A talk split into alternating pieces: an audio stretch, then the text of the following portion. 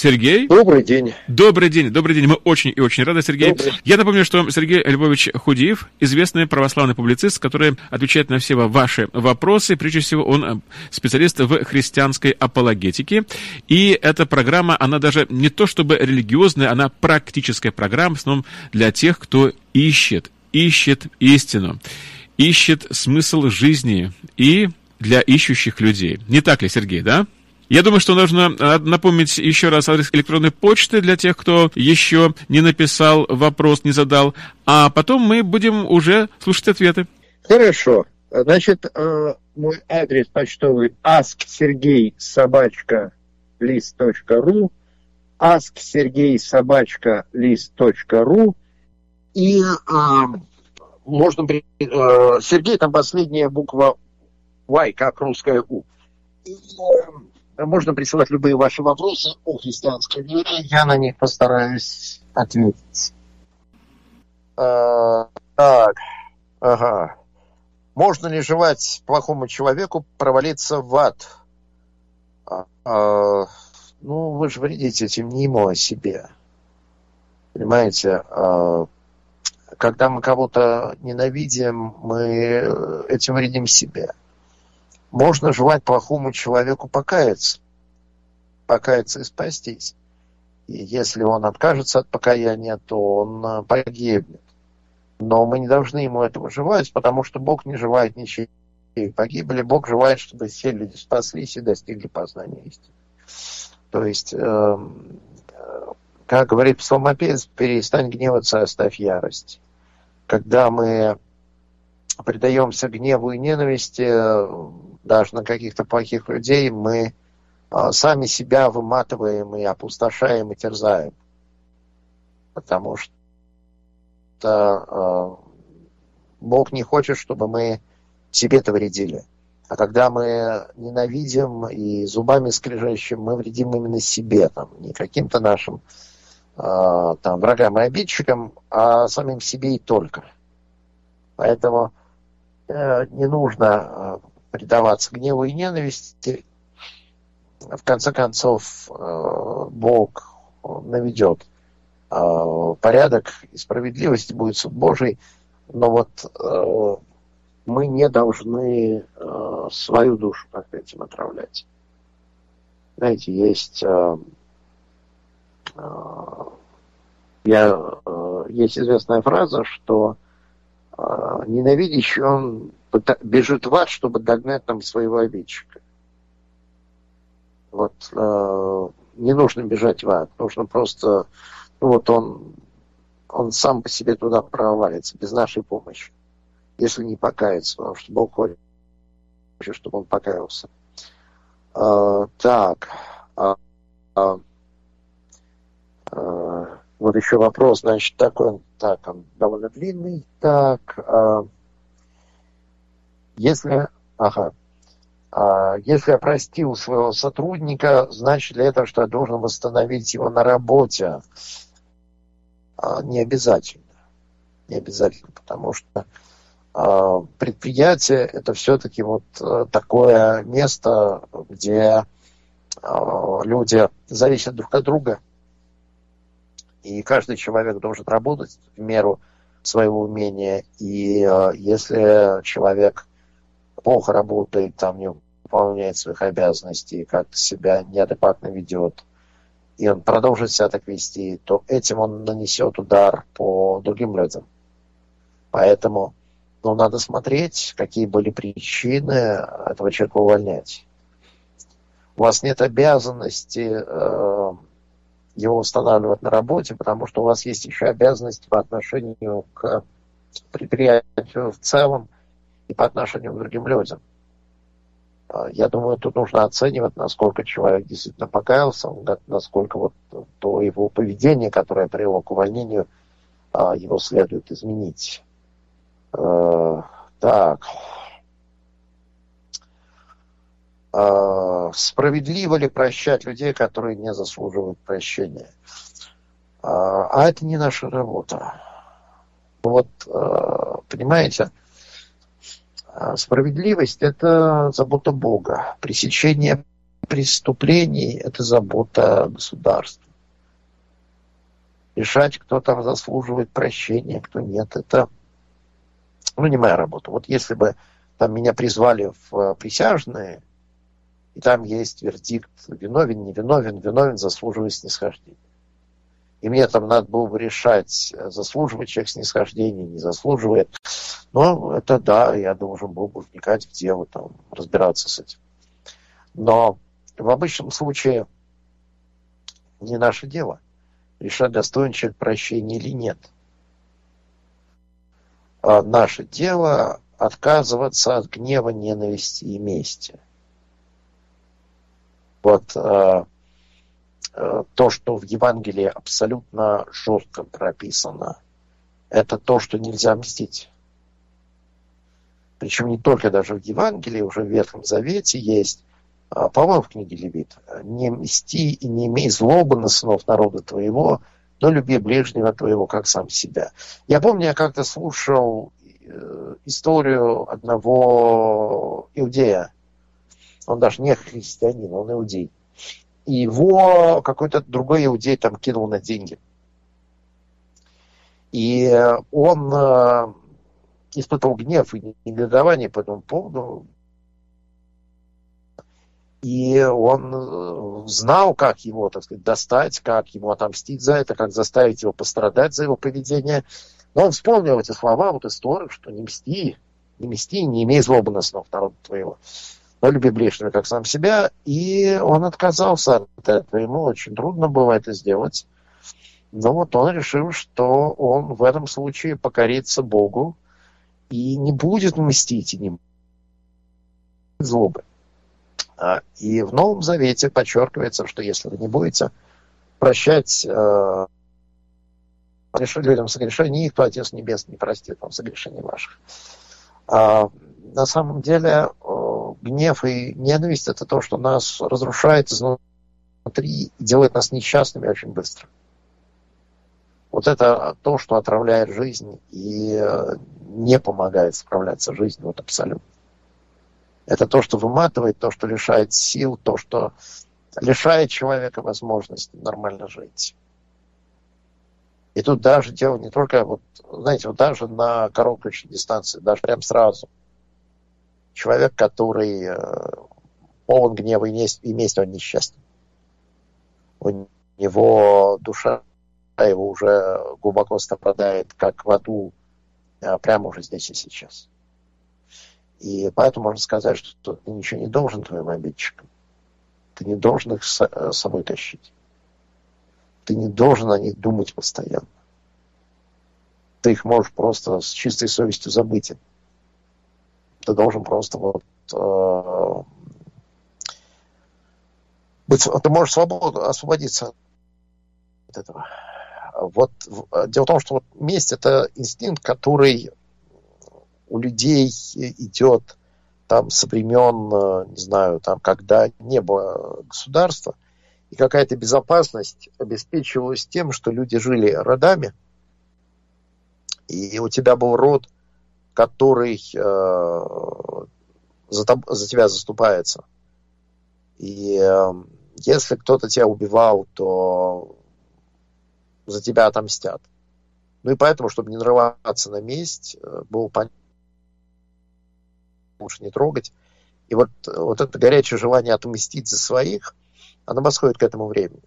Я вспомню историю, я не вспомню, сейчас не вспомню имени, я читал про одну итальянскую святую, которая жила в э, каком-то средневековом итальянском городе. И там был конфликт, как у Монтеки Капулетти. И там две семьи резались между собой итальянские. И она вот как-то, я не помню, как она это остановила, но она отказалась это поддерживать. Она, причем, ну, считала, что это твой долг по отношению к семье, что ты обязан это даже никто не спрашивает, тебе это нравится или нет, что твой долг пойти там и зарезать кого-то в э, чужой семье. А, но это могло тянуться годами. Вот в Штатах есть очень известный пример Хетфилда и Маккои. То есть это потом стало предметом каких-то книг, постановок, фильмов. Тоже были две семьи, там где-то в Америке в 19 веке на Диком Западе. И они там конфликтовали, пока э, чуть полностью друг друга не перебили. Там мало их осталось. Э, вот э, это стремление к мести, оно в человека вбито, что это вот твой долг. А Евангелие говорит, нет, это не твой долг. Ты не должен, ты свободен от этого. Ты не обязан. Ты совершенно не обязан. И вот Евангелие, оно дает свободу. Ты принадлежишь другому миру, а не этому. А ты принадлежишь Царству Божию. Вот Христос есть твой царь. Ты, твоя родина небесный Иерусалим. Это а, поразительная вещь, которую Евангелие говорит, что а, мы принадлежим, мы граждане небесного Иерусалима. Мы, он наше Отечество на небесах. И мы принадлежим городу, где никто не ненавидит друг друга, где нет ненависти и мести, где все друг друга любят, где э, нет зла вообще. Вот уже этот город Небесный Иерусалим, он существует. Там уже находится Христос, там находятся его святые, там находятся все христиане, которые туда уже перешли. И в этом городе нет никакого зла вообще, нет мести, нет ненависти. Вот, он абсолютно чисто свободен от этого. И мы должны, э, вот как апостол говорит, э, помышлять о горном, а не, горнем, а не о земном. Мы должны мыслями пребывать в небесном Иерусалиме. Вот как э, человек, который уехал из родных мест, у него в родных местах осталась его семья, его друзья, он старается быть на связи, он их любит, он вспоминает улицы родного города, он рассматривает их на фотографиях, он испытывает ностальгию, он понимает, что это его родные места. Вот для нас наши родные места – это небесный Иерусалим, для нас родные – это Христос и его святые. И мы э, принадлежим небесному Иерусалиму. И мы себя ведем, исходя из этого в небесном Иерусалиме никого. Там этого нету. Мы граждане небесного Иерусалима, и мы должны об этом помышлять. Мы должны об этом помнить. И тогда э, мы должны просто сказать, я не должен, у меня нет такой обязанности ненавидеть. Даже когда там вокруг меня ненавидят, там, э, скрежещут зубами, там, требуют смерти, э, требуют в ад провалил, чтобы там в ад провалился – я не обязан. Я от этого свободен. У меня справка. А, мне Христос дал такое право, а, что я могу быть свободен от этого. Я выведен из, а, из всего этого. Божье прощение меня вывело из этого. И я совершенно могу никого у меня нет обязанности кого-либо ненавидеть.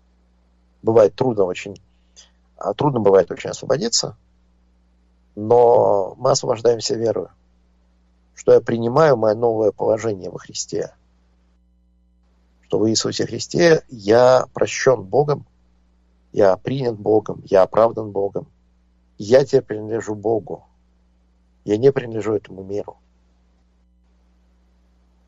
я не имею обязательств по отношению к этому миру, я имею обязательства по отношению к Богу. И Бог мне сказал, чтобы я не местил и не имел злобы ни на кого. То есть я свободен от обязанности ненавидеть, я свободен от обязанности мстить, а я теперь могу все это отпустить.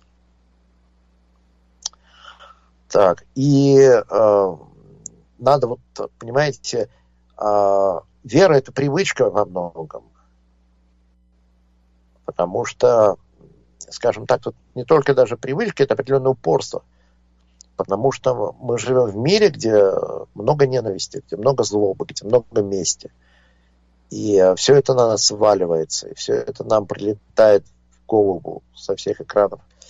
И мы должны просто раз за разом делать такой выбор – я принадлежу небесному Иерусалиму, там никого не ненавидят. Так, э, как в Божьей в Божий план укладываются э, страшные смерти невинных людей.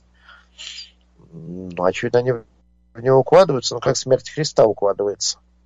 Понимаете, э, тут э, самый яркий пример Божьего плана, это же то, что произошло с Христом. Невинный, безгрешный человек, единственный невинный безгрешный абсолютный, абсолютный праведник, он становится жертвой ложного обвинения, предательства, а, пыток и страшной смерти. И Бог делает из этого что-то хорошее. Христос воскрес из мертвых, через это спасен весь мир. Бог сделает из чего-то абсолютно ужасного. Потому что вот настолько абсолютно ужасные вещи, как распятие Христа, Бог сделает нечто немыслимое, невероятно прекрасное. И это опять-таки вот вопрос веры. Мы ходим верой, а не видением. Мы просто принимаем такое решение, что Бог сказал, что Он отрет всякую слезу с. Бог сказал, что Он а, установит это царство.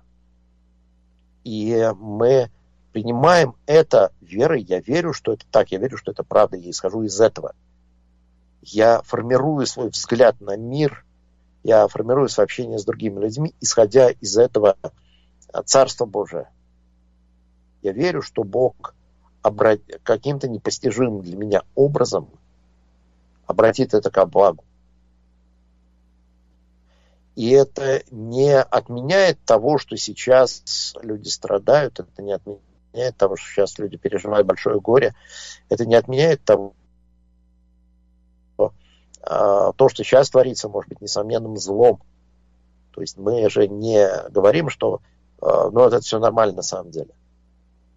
А, распятие Христа нормально. Это была чудовищная жестокость и несправедливость. Это была абсолютная, вот предельная несправедливость, потому что Христос был абсолютно безгрешен.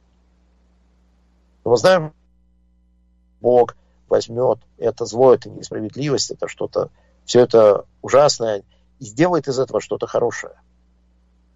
А у пророка Иса в пророчестве 53 главе а, там есть а, слова «на подвиг души своей он будет смотреть с довольством». Я помню, а, вот еще очень-очень давно, там, 90-е годы, я был на концерте Гайдна «Семь слов», «Семь последних слов», «Семь слов Спасителя на кресте» это произведение Гайдна, и на этом концерте а, после каждого слова там пригласили выступать э, священнослужители разных христианских конфессий. И там был, по-моему, это был баптистский пастор а, или лютеранский, ну, в общем, один из служителей. Он сказал, что а, подчеркнул эти слова, что на подвиг души сын будет смотреть с удовольствием. Я помню, меня вот это поразило. Но я знал эти слова тогда уже. Но меня это поразило, потому что, ну да, действительно написано, что будет смотреть с удовольствием, но вот на Христос, о Христе сказано, на подвиг души он будет смотреть с удовольствием. Это звучит удивительно, потому что когда человек пережил что-то страшное, там, пытки какие-то, а, он на это не смотрит с удовольствием, у него посттравматический синдром, он нуждается в помощи, чтобы ну, как-то эти страшные воспоминания куда-то загнать, ну и более-менее функционировать, потому что э, ну, это психологически человек искалеченный. Но о Христе сказано, что он будет смотреть с довольством на подвиг души своей, то есть на распятие, которое он претерпел, на истязание, которое он понес. Он будет на все это смотреть с довольством. То есть а, там, на той стороне, в жизни будущего века, а, страдания, они не просто забудутся, вернее, они забудутся, они э, превратятся в что-то хорошее. Они превратятся в что-то великолепное и сверкающее. И мы сейчас не можем это уместить в голове. Мы не можем понять, как это будет. Но это будет. Что Бог сделает из этого что-то невероятно радостное. Я помню, я читал книжку э, Юлиани Норовичская, это была такая средневековая отшельница в Англии. И э, ей видение Христос сказал, когда она там жаловалась на то, что вокруг нее происходило, там ничего хорошего не происходило. Там была чума, война, там церковный раскол и э, много чего. И э, Христос ей сказал, что Он сделает из этого на небесах великую радость. И вот э, наша вера говорит о том, что Бог сделает на небесах из этого великую радость. И э, наше, скажем, мы ждем Царства Божия. И, собственно, знаете, для христианина мы, во-первых, понимаем, что эта жизнь, она краткосрочная. Мы здесь ненадолго. И мы знаем, вот как апостол Павел говорит, желаю разрешиться и биться Христом, ибо это несравненно лучше. То есть апостол, он тяжело очень жизнь переносил. Он постоянно претерпевал страдания разного рода, начиная с чисто физических. То есть его подвергали истязаниям, избивали, бросали в темницу. Он был вынужден терпеть э, голод и жажду, наготу и побои. А, там, душевные страдания из-за того, что а, он сталкивался с враждой, с ненавистью, с клеветой, с изменой иногда и клеветой даже со стороны людей, которых он, собственно, приблизил, которые были к нему близки. И он, вот меня особенно поражает все время, когда я читаю послание апостола из Уз, который он пишет, сидя в тюрьме. И насколько они радостные, насколько они светлые, он в тюрьме при этом сидит. И почему он сохраняет такую бодрость, почему он сохраняет такую радость? Потому что он знает, что вот он разрешится и будет со Христом. И это несравненно лучше. И мы должны просто об этом помнить, что немного рая все исправит, как говорил святой Джованни Боско, а что а, мы здесь ненадолго вообще в любом случае, что достаточно скоро все это кончится. Вот э, часто для людей сознание неизбежной смерти это что-то такое, что депрессию загоняет. Для христианина это же, конечно, не так. Люди иногда, вот, которые достигли уже там, второй половины жизни, и говорят, ой, как быстро уходит жизнь, там все утекает сквозь пальцы, вот все уже там. Раньше был молодой, сильный, здоровый, там кудрявый, там, а теперь я э, больной, лысый и, значит, некрасивый. И это наполняет их печалью и горечью. Мы, как христиане, знаем, знаем, что у нас впереди э, вечная жизнь мы имеем жилище от Господа на небесах, дом нерукотворенный вечный. Что там нечто настолько хорошее, что мы не можем себе представить. Настолько хорошее, что если мы это сейчас увидели, мы бы умерли от радости прямо вот сейчас. И там, когда мы окажемся на небесах, мы посмотрим и скажем, да, вот все было хорошо, все было правильно, все Бог нас вел тем путем, которым надо было вести. А пока мы ходим верой. Мы верим, что Бог все обратит ко благу, что Бог все сделает хорошо. А, ну, у той же Юлиане Норвичской, там ей Христос говорит, что все будет хорошо, все во всех отношениях будет хорошо. Ты сама увидишь это. То есть мы это сами увидим, что будет хорошо. Поскольку но мы знаем, что смерть – это э, просто завершение наших испытаний, это завершение тех трудностей и страданий, болезней, которые у нас здесь на земле. И что э, здесь мы находимся на время для того, чтобы мы могли здесь послужить Господу, принести какой-то плод. Как говорил э, мой хороший друг, баптистский пресвитер Миша Логачев – он э, уже с Господом. И он говорил, что я здесь в командировке. Мы здесь не дома, мы в командировке, и командировка закончится. Мы здесь с миссией, мы сюда посланы для того, чтобы служить Богу. Вот э, наш дом не здесь в любом случае. И мы знаем, что в конечном итоге победит Бог, в конечном итоге Бог установит свое царство. И это царство – реальность, э, которая обладает, э, ну вот она настоящая. Часто бывает со стороны неверия, э, вот людям представляется, что христианская вера, ну это что-то, ну вот не настоящее, что-то такое зыбкое, что-то неподлинное. Вот есть настоящая жизнь, в которой мы тут на земле живем. А мы тут э, там добиваемся успеха, претерпеваем какие-то горести. Вот это настоящее. А религиозная жизнь это что-то, ну, такое, что-то придуманное. На самом деле ровно наоборот. Э, духовная жизнь и Царство Божие нечто гораздо более реальное, гораздо более настоящее. Но как апостол Павел пишет, что а, мы знаем, или Петр, я сейчас не вспомню, что нынешние наши кратковременные страдания ничего не стоят в сравнении с той славой, которая откроется в нас. Когда мы сталкиваемся с испытаниями, мы сталкиваемся с болью, это дает нам возможность э, возрасти в свою Божию и послужить Богу. Все, что э, все, что мы делаем здесь на земле, Э, имеет свою вечную ценность. И все, все наши испытания завершатся неизбежно. Мы умрем, и мы уйдем к Богу на небеса. И мы будем знать, что мы а, послужили Богу. Знаете, вот как апостол Павел, он пишет Тимофею, подвигом добрым я подвязался – течение совершил, веру сохранил. И теперь готовится мне венец правды, который даст мне Господь праведный судья обтененный. Не только мне, но и всем возлюбившим пришествие Его. То есть апостол говорит, вот я здесь хорошо поработал. Он испытывает такое удовлетворение по поводу хорошо проделанной работы.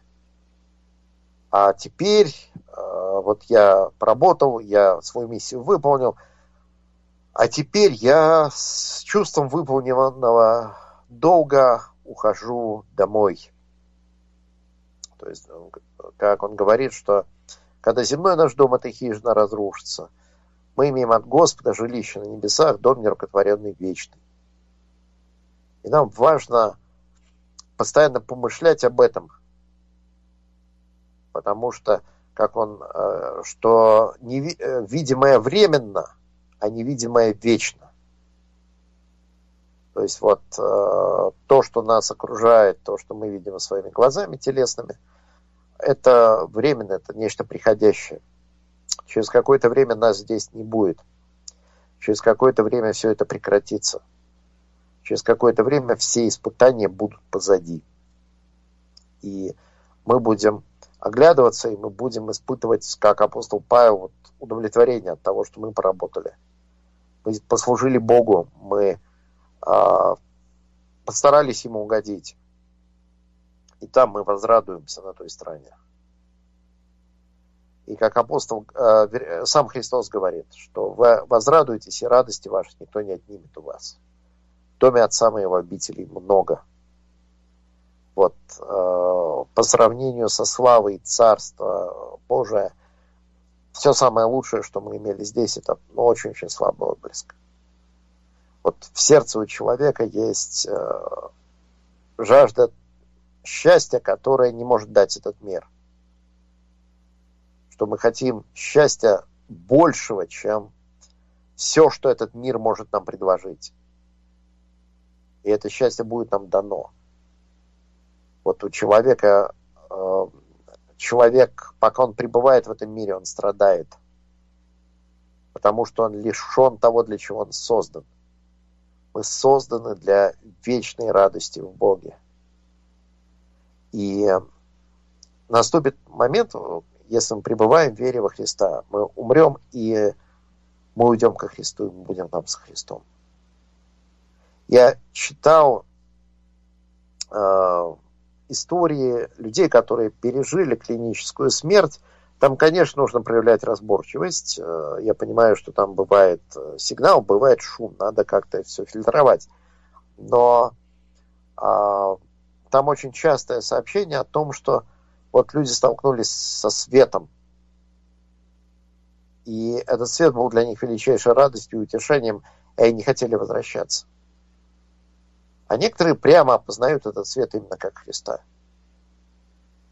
Вот э, через какое-то время мы все покинем наши тела и предстанем э, перед Христом. И там мы будем утешены, и там мы будем обрадованы. И там э, все наши земные скорби прекратятся навсегда. И это гораздо скорее, чем вот мы склонны думать, знаете, вот как время идет, и ты оглядываешься, как быстро время пролетело. И мы оглянемся оттуда и скажем, ну вот вся наша земная жизнь это было одно, одно мгновение, оно пролетело быстро а теперь мы дома, а теперь мы со Христом. А теперь мы в том городе небесном Иерусалиме, где нет ненависти, где нет мести, где нет злобы, где нет вины, где все любят друг друга. И вот мы можем здесь, пока мы еще в пути, уже помышлять о себе и помнить о себе, как о гражданах небесного Иерусалима. И реагировать на все происходящее, исходя из этого, и вести себя тоже вот исходя из этого. А, но я вижу, время наше уже подходит к концу. Да, к сожалению, Сергей, к сожалению, время так быстро летит, так незаметно, и очень-очень сегодня были интересные, глубокие темы. Мы надеемся, что мы продолжим уже в следующих программах. И, пожалуйста, Присылайте ваши вопросы, продолжайте по адресу электронной почты asksergey.sobachkalist.ru asksergey.sobachkalist.ru И наши слушатели обязательно скоро услышат ответы на эти вопросы. Спасибо, Сергей. Спасибо, до свидания. До свидания и до скорых встреч в эфире, а мы продолжаем нашу программу.